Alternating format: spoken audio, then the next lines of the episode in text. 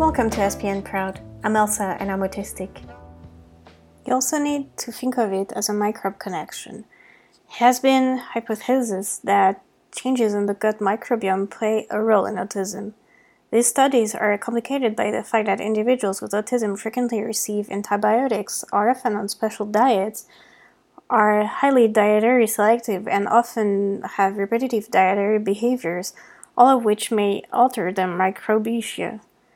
Thus, it's difficult to establish whether the changes are a cause or a consequence of autism or its treatment.